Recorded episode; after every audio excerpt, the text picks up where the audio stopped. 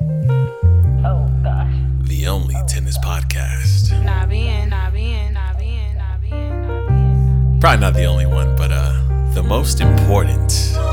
Most information.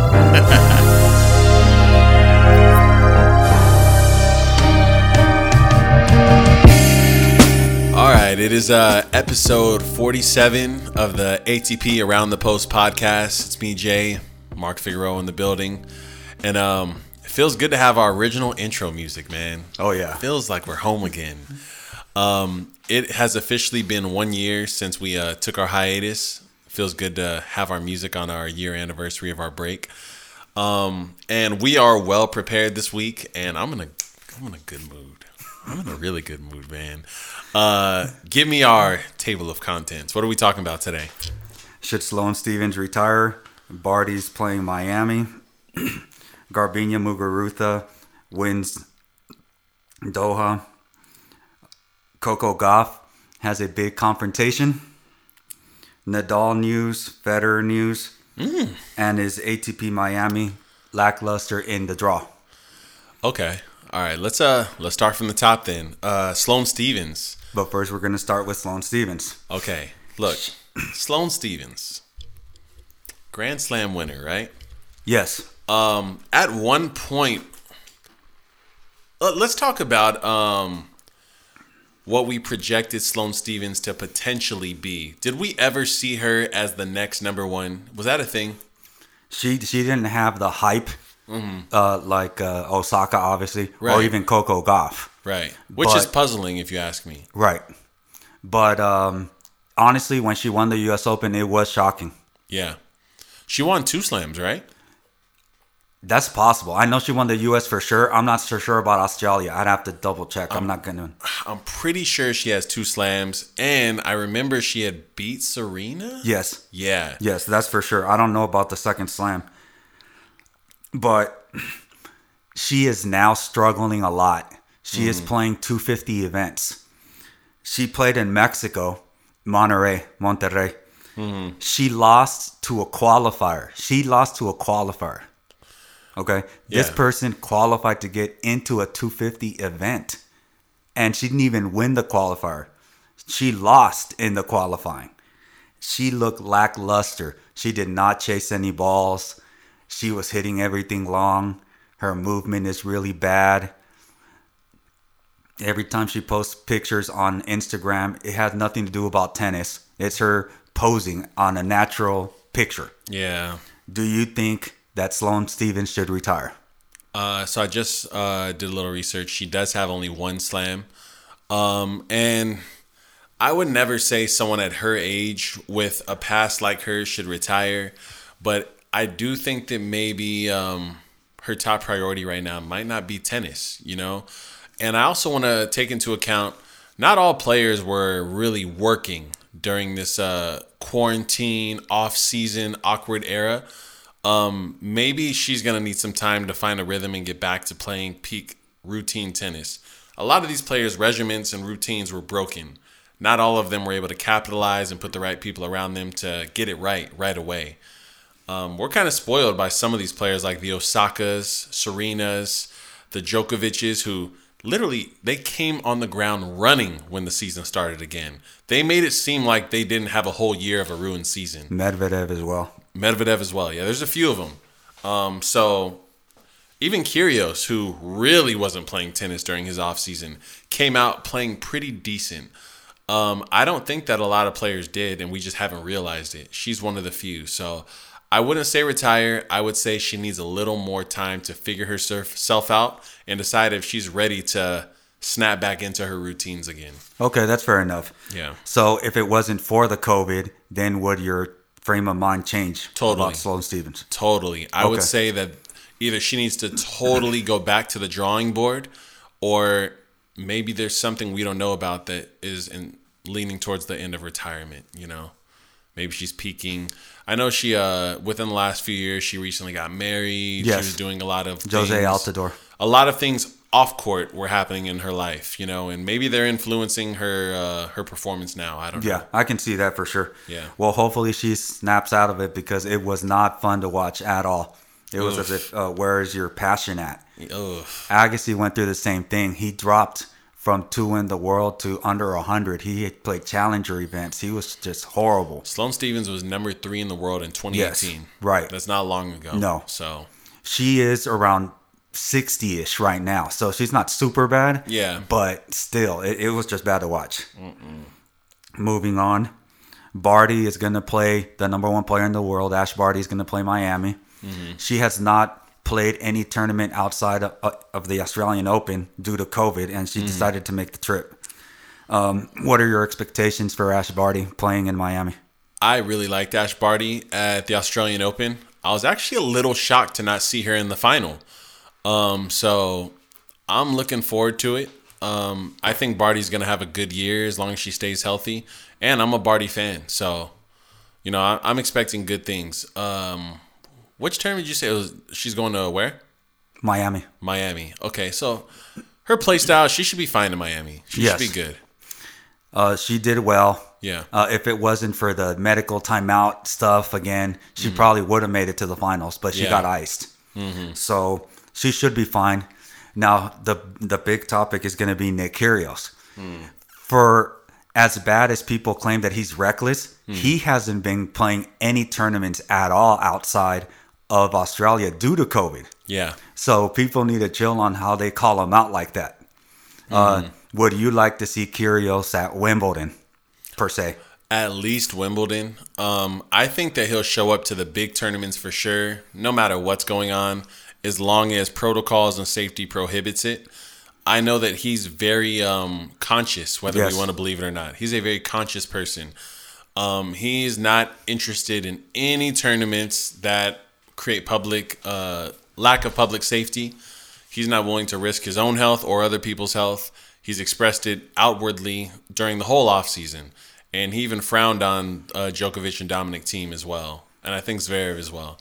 Um, so I don't expect to see him at very many tur- very many tournaments until everything's figured out. We were kind of spoiled that you know he's from Australia. Right. Australia was fully reopened again, like they had zero cases. Of course he's gonna play there. As soon as the tournaments leave Australia, the real question is: Is he gonna play anywhere else? Right. I don't know. I yeah, don't that's know. a good question. But uh, yeah, now Djokovic is idolized by more people, and yet he's the most. Um, He ran a tournament. he ran a tournament. Of the two, he he doesn't really care, yeah, and people still talk about Kyrgios. Yeah. So that's interesting. Moving on, Coco Gauff. Now this is an interesting story. Oh man. in Dubai. she played a match against Vondrousova. She Vondrousova was a semifinalist at the French Open two years ago. Uh, It was very interesting. They were serving, and Vondrousova catches the ball with her racket. Sloane Stevens wanted a fault because you're supposed to catch it with your hand right. they didn't call it. Uh, Coco Gauff went up to the umpire and told him what's going on. You're not supposed to catch the ball with your racket. Yeah. The other girl was livid for Coco Gauff calling her out on that. After that happened, it became ugly. Hmm. The very next point, Vondrousova hit a drop shot and she come on as loud as she possibly could, as if she hit a hundred mile an hour winner. Coco Gauff, the very next point after that, drop shot her hmm. and then went right at her with a backhand 90 miles an hour. Bam. And then she screamed loud, come on. Every other point, she was come oning. Oh man. What do you think of the pettiness of that? And do you actually like Coco Gauff bringing out such fire? Uh, I'll say this: I haven't seen a scenario like that since maybe high school tennis coaching days. but um, you know what? Uh, for Coco Gauff, I like it. Um, she's extremely young. I don't even know if she's 18 yet. No, she just turned 17. Yeah, she's 17 years old out there, standing up for herself, very headstrong, very confrontational, and ready for what we call the smoke. Right. She's ready to win. She doesn't tolerate any BS. Uh, I respect it. Um, was it petty? Was it a little childish? Absolutely. Is she technically a child? Yes, and I'm gonna allow it. She's 17. She's supposed to be this way. Now, her opponent, on the other hand, Um, She's 21. she's 21, you know, 21, 17, it's all the same thing to me. They're all children. Um, but yeah, you know, it's it's part of the game. This is sports. Um, it's petty, it's childish, it's emotional. I love it. Um, I love to see drama on the tennis court. It just lets me know that both players really want to win and both players are not afraid to express themselves with their racket instead of their mouths, you know? So let's get on the court and let's try to get in each other's heads. And as long as it just stays tennis, I'm happy. I don't want to start seeing walk up to the umpire in a 10 minute argument, call it the tournament director, fines getting thrown, rackets getting broken. I don't want to see any of that. But if it's going to be just drop shots and crafty, witty, annoying shots, I can support that. I like it. I like Coco Gauff as a competitor. Mm-hmm. She is very strong-minded. She she's probably the fastest uh, player on the women's tour. She chases a lot of balls down, Mm-hmm. and compared to Osaka, who's the the queen of uh, being headstrong, quote unquote, Mm-hmm. Coco Gauff makes her look bad. And to tell you the truth, I think Coco Gauff is probably even more mature when it comes to her emotions than Osaka. I will say this: uh, our first two years of commentating on Osaka, Gauff is miles ahead of that player. Right. now, the the Osaka we've seen over the last two or three months is a different player.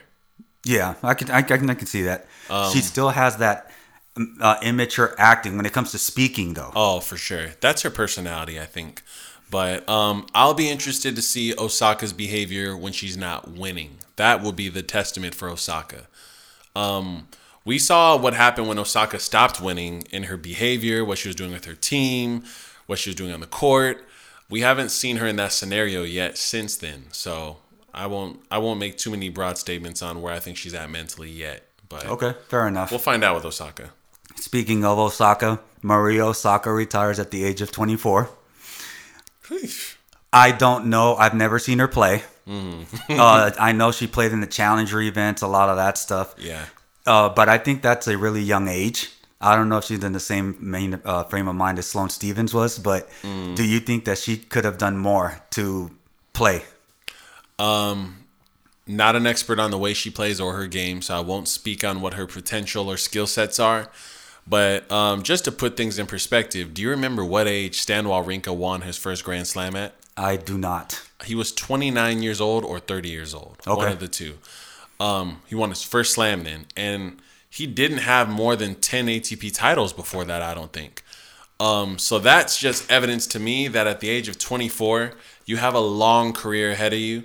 Um, if you've already gotten as far as making it to the professional tour, there's no reason to stop now. You've climbed the biggest mountain in your range of mountains to climb.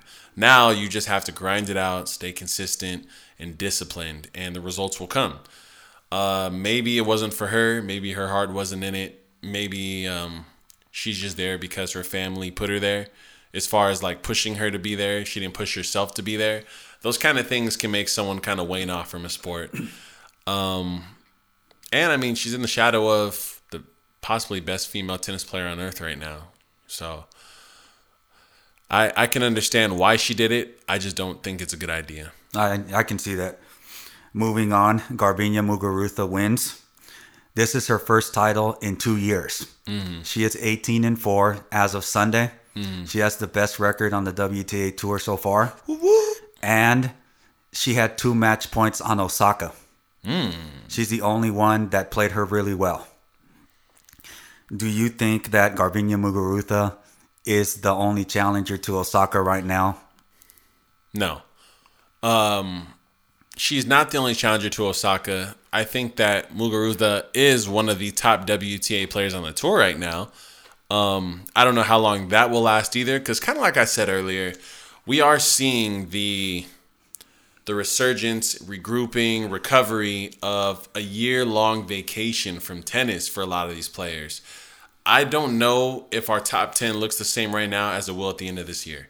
Um, you can expect a few players to really find their rhythm. Uh, there's a lot of names that you know we we had at the top of our list two years ago that are very quiet right now. Um, so Muguruza, I do expect no matter who shows up, who doesn't show up, to stay in that top six list. Um, that means I mean, let's let's be honest. Anyone who's in the top six should be able to be any other woman in the top six as this as the tour stands right now. There's not a large gap between Osaka and anyone else on the tour that's in the top five. To me, um, she's just the best hard court player in the top five, but she's not unbeatable by any means. Yeah. And that's why I brought it up. She did have two match points on her. Um, uh, Osaka looked dominant against Serena. Against everybody else, she looked dominant. Yeah. Against uh, Muguruza, not so much. Yeah. She got away with murder, actually. So we'll see what happens. I'm looking forward to seeing them meet up on a slower court. Yeah. I'm looking forward to that. Moving on to the men. Dominic Thiem loses to a qualifier. Who was the qualifier? Um, I feel like it was it Lloyd was Harris. Lloyd Harris was didn't he just do something significant recently?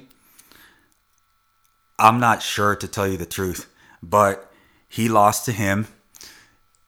Dominic Thiem stated that he will not play Miami. This is what he said. He said that he is in a funk and he is not in a place to play right now and he needs to regroup.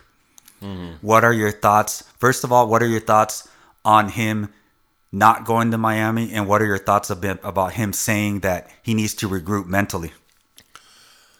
I have mixed emotions about this. Um, this is the guy who played throughout. He played every possible tournament that was during the COVID 19 quarantine. He played in every tournament that was possibly hosted and done. I think he even caught the virus and kept playing. with uh, Djokovic. Yeah, he caught the virus with Djokovic and was in a tournament a week later. You know, um, so in that aspect, I really struggle to empathize with anything he's going through. But on the flip side, every player on the tour, um, you know, they have slumps and dips in their year. All of them, including Djokovic, including Federer, Nadal. You know, playing perfect tennis for an entire year is ridiculously hard. I think it's been done not for a whole year, but like the best runs in a whole year have been done by like two or three players. You know, uh, I think Jimmy Connors was one. I think Djokovic is one And McEnroe. and McEnroe. You know, they're the ones that had like a crazy steady year. Um, Federer had a pretty good one. I can't remember what year it was, but you know, Dominic Thiem, you know, you probably do deserve this little break you're talking about, but I don't care, and I don't feel bad for you. So um, the thing about him is after winning the U.S. Open, he struggled at the French Open. Yeah. he, he had nothing there. Schwartzman beat him. In Australia, after that Kyrgios match, he won, but he was flat. yeah, He loses to Grigor Dimitrov, who he should be beating fairly easily. He didn't have anything for that match, and then he loses in the first round to a qualifier. I want to say that Lloyd Harris had beat Stan Wawrinka. I want to say that's who it was. I could be off. Yeah, I, I am not sure. I'm not gonna say, but I mean, if that's what needs to happen in order for him to get his uh, mind straight for Clay, because you know he's gonna play almost every event, Yeah, then so be it. Moving on to Nadal, he's also not going to play in Miami as well. He did not uh, accept the invitation in Dubai. He hasn't played since the Australian Open. He was supposed to play Rotterdam. He pulled out. He did not play at the ATP Cup as well. If you're a Nadal fan, do you think that this is a wise move for him to rest for the clay season? Um, I mean, let's be totally honest here, okay? There's four slams in a year. Nadal, if we're if we're talking bookie, you know, like we're talking real numbers here, the odds of Nadal Nadal winning any slam this year outside of the French Open, he's not the favorite on any slam court the whole year. He's probably not a top three pick for any slam the whole year off of a clay surface. If I'm Nadal, I'm doing everything in my power to make sure I come into my French Open extremely healthy, mentally there, fresh, feeling great. I think if he didn't play a single tournament until Barcelona, that's probably wise. Um, he's at a point in his career where he has nothing to prove at any tournament Masters 1000, 500, 250, Olympics. He has nothing to prove. All he has left to do is enhance his legacy, which is going to be done at the French Open or the World Tour Finals. Yes. You know, those are two places I expect him to go in and try hard. Um, I think that if he does go in healthy, he is the favorite for the French Open. So, I mean, I am 100% behind him. You know, he's in his 30s. He's played every tournament a million times. He's won all of them except for one or two. Yeah, this is how it should be done for him. You know, if you have an aggravated injury that's minor, what the hell, you better baby it. You know, really baby it. Come in fresh. Do not jeopardize your legacy. You know, win 13 Frenches now. So, I support him. Yeah, um, I don't blame him. Uh, speaking of, I watched the Players Invitational. It's a golf tournament. Yeah. Um, there's this big guy right now. His name is uh, Bryson DeChambeau. He's the biggest golfer right now. Yeah. Uh, drives the ball 350 yards, whatever. And he's out there practicing a lot, you know. And they're comparing him to Nadal as far as the swing is concerned. Really? As a matter of fact, as you're pointed out, during the golf telecast, and I quote, they stated the toughest ask in sport is to beat Nadal at the French Open. It's true. Forget Djokovic in Australia. Yeah. Nadal at the French Open. I agree. So that is dominance when Yeah. you're named in another telecast. Mm-hmm. So that's your tournament. They should have Yeah. a statue at the French Open when he retires. Oh, there will be. I think that I'm glad they're waiting until he's done because it needs to happen. They should be naming court one after him, and he needs a statue there. So whatever it takes to get into your tournament yeah. and destroy. Yep. Moving on. The, the lackluster field in Miami.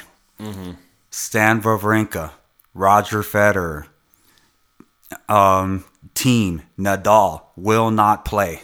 Oh, With that in mind, is it still worth watching? who is playing is the real question. Stefanos, Medvedev, Schwartzman, Djokovic. Those are the big names. Um, it's gonna be worth watching. I um I can't imagine. I can't imagine it being exciting. It's gonna feel a lot like. Is the Miami a one thousand? Yes. It's gonna feel like a five hundred. That's what's gonna happen. Uh, it will be underwhelming. I I was hearing that it was canceled, but I'm assuming it's not. Yeah, I haven't heard any about. I haven't heard anything since then. I've been watching the tennis channel, and they stated that the coverage starts in, on the twentieth of March. Uh huh. So I'm not sure. Have they released a draw or anything? Not yet. Okay, so we'll know it's official when the draw comes out. Right. Um, yeah, this is underwhelming. This is gonna feel like a Cincinnati or you know, or not a Cincinnati. Uh, what is it? The Southwest one? Yeah. Yeah, like That's Cincinnati. yeah, the you know those five hundreds that usually have a few good names at it, but you know it's just it's surprising that Djokovic is gonna get another Masters one thousand. And go ahead on Nadal by two now. Yeah. So I mean, it's it's disappointing, but we know that this is part of the process of getting back into having a normal season. These underwhelming tournament draws, people dropping out, people being unwilling to play, and I do think that people having a whole year off last year is indirectly, subconsciously influencing players to be more confident that they can casually skip a tournament. You know, uh, there used to be a lot more pressure to play in every tournament and have better attendance. There's not a lot of pressure to do that anymore. So you're going to start seeing a lot of tournaments where players just don't want to play. And they'll be at the one where they do want to play. Right. Um, I think we'll see a lot of that this year. So uh, expect to see people at tournaments who want to win the tournaments, which is bittersweet, right? You know, Yes. there won't be players there that are kind of just attending. You know, everyone who's in the draw is trying to win the tournament. So I actually do kind of like that. Um, also to add, uh, Lloyd Harris did beat Stan this year Okay. uh, at the Qatar in three. Okay. So Okay. it, maybe beating Thiem wasn't a fluke. Maybe not. You know, maybe this is a, a bright shining star. Yeah, I've seen him play before. Uh. ju- but the fact that he had to qualify to get into Yeah. Dubai, it was just bad. Yeah, it's bad. But uh, okay, Miami's looking uh, disappointing. Uh, what else we got? And last but not least, I saved this for best: Mm-hmm. the return of Roger Federer. Right. He played in Dubai. Mm-hmm. he beat Evans, and then he lost to the eventual champion Nicolas Bashvashvili from Georgia, not Atlanta, Georgia, the country of Georgia. First of all, did you see the match? I saw about half of it. I watched a lot of highlights. I did watch some of some of the replay. Um, how did you feel about it? Federer looks great, actually. The first set against uh, Vashvashvili, he was inside the court playing like Agassi. Yeah. Just relentless, ruthless aggression tennis. Mm-hmm. He plays like that against anybody on any surface. He's mm. going to beat people. Maybe not Nadal at the French Open, Yeah. but Djokovic, don't matter. He was inside the court almost every single point. Mm-hmm. Then I thought, okay, they did play back to back. Mm-hmm. So I thought maybe he was tired. No. The second set, though, he just let it go. It was whatever. He just didn't care. Yeah. So as far as performance was concerned, I was very impressed. I was mm-hmm. shocked that the fact that he didn't really try. He got mm-hmm. stubborn, mm-hmm. but he looked great to me. Yeah, I um I want to say that I loved his mentality as far as playing his game and playing his tennis. He came out there and he didn't play the oh maybe my timing might not be there. I'll be conservative or reserved. He came out like, look, this is the winning recipe I have today, and if this doesn't work, I'm not doing anything else. Like you said, a little bit stubborn, but um I like to see it because that mind state he used there. I think he went into that tournament knowing he's not going to go far in it, and he just wanted to test what are going to be the tools he needs to win the tournaments that do matter. Uh, so I was happy to see it. I think that um, he did exactly what we expected him to do in this tournament. You know, he came out, he looked decent, lost in the second round. Uh, I want to know what's your take on the fact that he lost to the eventual champion. That says a lot. Yeah. If he hadn't had, then maybe it wouldn't look so bad. Uh-huh. But that says a lot. Now, he had not won a tournament in years, Mm-hmm. and Bashashvili, the past four tournaments that he entered, he lost in the first round, and now he wins the entire thing. Interesting. So that is very good for him. Now, I do want to give a big shout out to uh, Bautista Agut, who lost in the final to Bashashvili. He beat Thiem and Rublev back to back before losing to Bashashvili. Very impressive. So, what do you think of those quality wins of Bautista Agut? Bautista Agut has proven himself to be a very, very formidable top 10 quality player over the last two years. Um, he had wars with Djokovic, wars at the, I want to say it was the US Open that he had a crazy war at. Um, I like him. Uh, I don't enjoy watching him very much, but I think he's a great player. And he's steady. He's very steady. He performs well. Beating him is not an easy feat. I was worried if Federer would have caught a Bautista Agut in his draw. I would have been worried. So um, that to me reinforces the fact that this win from our buddy who's lost two consecutive first rounds is a quality tournament win. He beat a great player. And these are best of three sets in these tournaments. So I don't want to say that he was gassed out in the final. I think that he was beaten. Um, so that's kudos to Batista Gut for what he did. Kudos to our new up and comer. I mean, relatively speaking, and you know that gives me hope for Federer. So all around, Before finishing with the last uh, Federer news, Thiem looks flat hmm. against Bautista Agut. He was content just rallying down the middle of the court. Mm-hmm. He wasn't pushing the ball by all means, but he was just hitting it in the middle of the court, non-offensive. Yeah. Now, when you play a player, as we saw Federer and Bashashvili, mm-hmm. the the equipment that they bring to the court, the skill, mm-hmm. it's basically the same. They have mm-hmm. all the shots. They can do everything. Yeah. It comes down to execution. Mm-hmm. And when you're being passive like Thiem was against Bautista Agut, it's not going to cut it. yeah, This this isn't pushing tennis in the rec park. Yeah. Everybody is equal in level. yeah, So the, the thing that separates them is the the point construction, when to go for the shot, when not to, and the execution. yeah, So if Thiem needs to fix that and take a break, go for it. And Yeah. then last but not least, Federer did skip skip out of Dubai. They're in Dubai right now. He said that he's not feeling it, that he wants to improve more things. yeah. First of all, what do you think of his choice? Would you have liked for him to play in Dubai? Um, He still, I saw a lot of frames, a lot of. So you can, you know, when we go out and train, we train for the worst conditions, you know? We want to prepare ourselves for the toughest moments on the court. That's what we train for, you know? Um, when he was out there, it seemed like he did well in those situations and he struggled with the easy balls. You know, that that sitter in the middle of the court, he had a lot of those in the net. That final ball on the rally to kind of put the point on his lap, he would frame those, overhit those, stuff like that. I think that he recognizes maybe he needs to reevaluate a few small things, clean those shots up, and then come back one more time. Um, and I consider Federer an expert in knowing his own game and body.